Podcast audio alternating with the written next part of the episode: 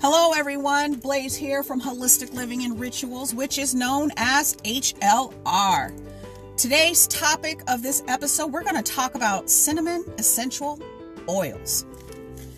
Why is it so essential? Think about it. When you smell cinnamon, what do you think about? You think of warm, you think of spring, you think of the fall, you think of on it's not too hot, it's not too cold.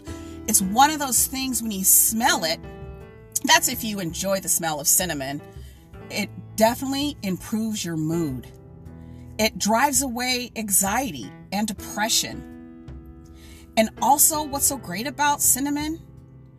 It's good for anti antiviral and bacterial actions in the body. And it's also good for your respiratory tract. That's one of the good things what I like about cinnamon. And you don't want to know most important thing about cinnamon? It fights against tooth decay. How sick is that? That's freaking awesome. Anyways, back to it.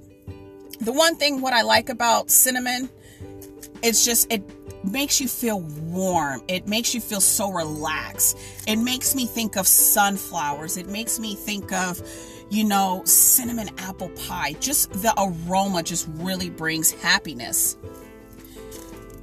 It's got a really good aroma and it brings sensation to the mind. It brings warmth to the mind. S- serenity makes you feel joy and peace just to smell it in some cases. You know, when you walk in the store and you know, here comes fall, or even spring or year round, you just always want to enjoy that aroma of cinnamon. It just has a really good aroma to it. And it has a lot of good health properties as well. We're talking about mental health, people. Mental health. That's this is big, huge. Is what is so awesome about the smell of cinnamon oil. Even cinnamon candles. Yeah, maybe not so much of just direct cinnamon, but when it's added to a lot of things, it just makes things more relaxful.